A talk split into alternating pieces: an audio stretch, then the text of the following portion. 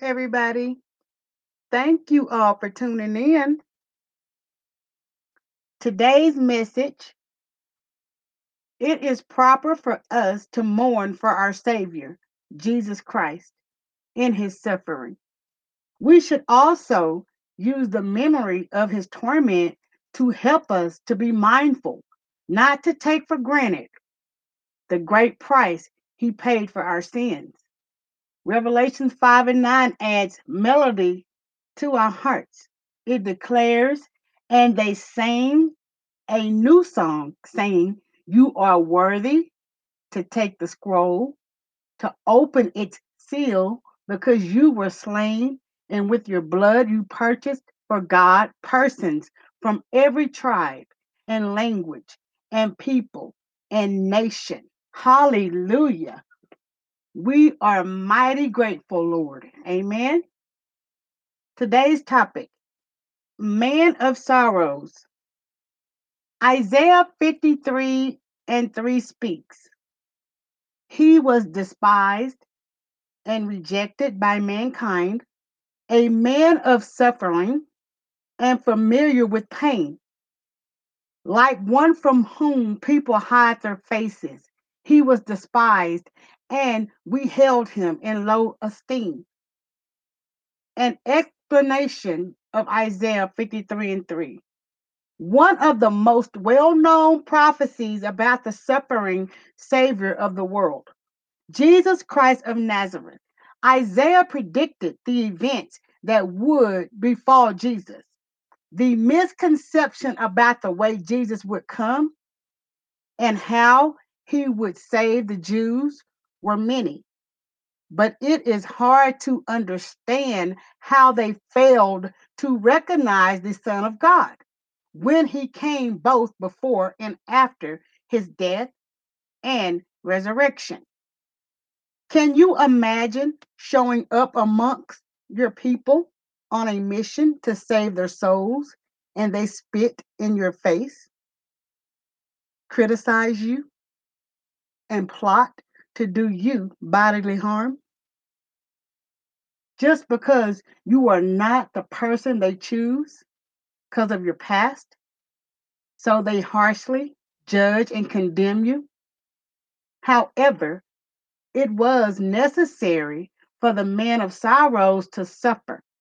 It was the main thing that he came to do, paying the price for our sin and rebellion, so that we could be reconciled to God and one another according to Second Corinthians chapter 5 verse 18. He was hated. For those who rejected Jesus, it wasn't enough to dismiss him and his claims of being the Messiah, the Son of God. But people were mean and cold hearted. They went so far as to hate him. Though Jesus was not surprised, knowing that his rejection, betrayal, and death was necessary, but nothing grieved him more than the failure of his people to accept him and his loving attempt to gather them to safety, just like a mother hen gathers her ducklings.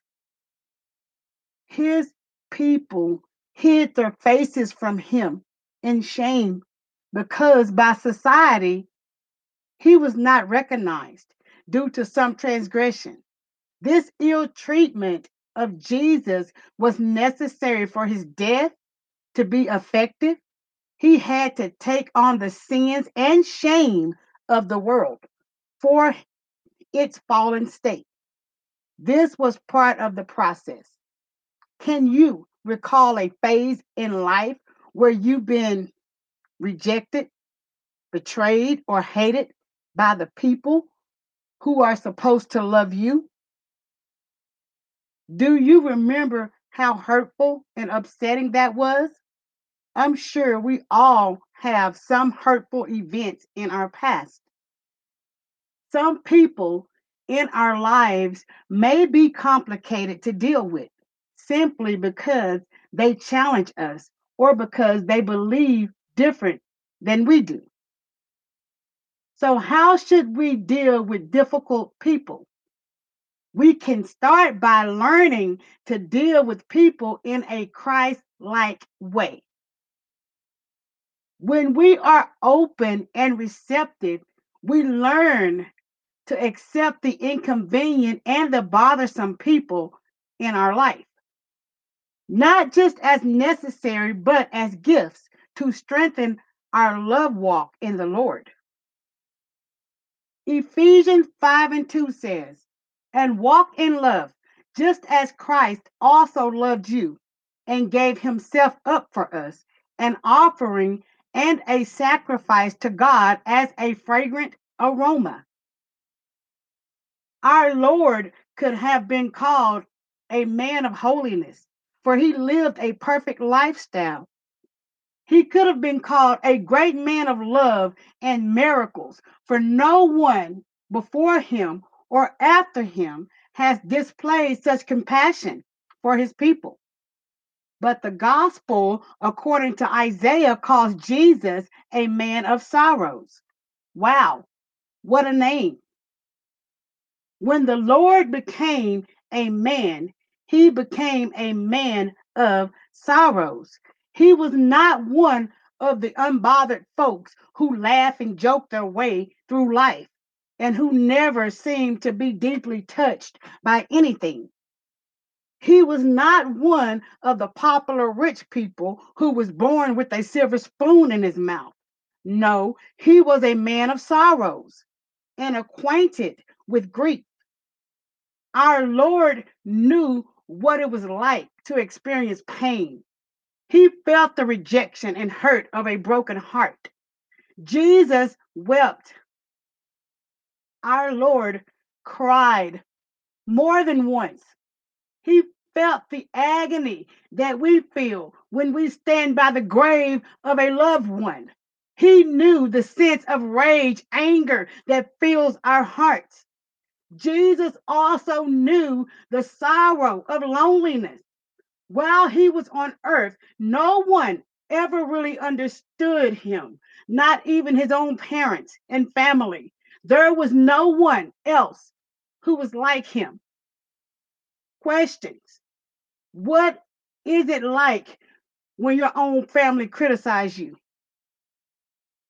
How does it feel when your closest friends turn on you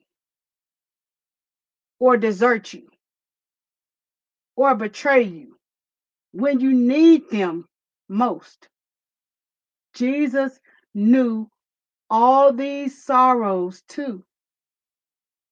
Matthew 23 and 37 states, Jerusalem, Jerusalem, you who kill the prophets and stone those sent to you. How often I have longed to gather your children together as a hen gathers her chicks under her wings, and you were not willing. Jesus wept, not so much for what they were doing to him as for what their rejection of him would do to them. To reject the Lord Jesus Christ is to reject the only hope of life. Yet, that is what many people do.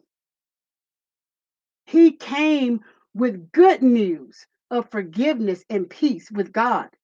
He came from heaven to earth in the very nature of God in his own person. He offered himself as a living sacrifice to rescue us all from sin and death and to bring us eternal life. Thank you, Lord. So we all have a chance to add to the Lord's sorrows or acknowledge his sorrows and become one with him. Choose wisely. Your life depends on it. Have a great day. Tune in live for Monday's episode.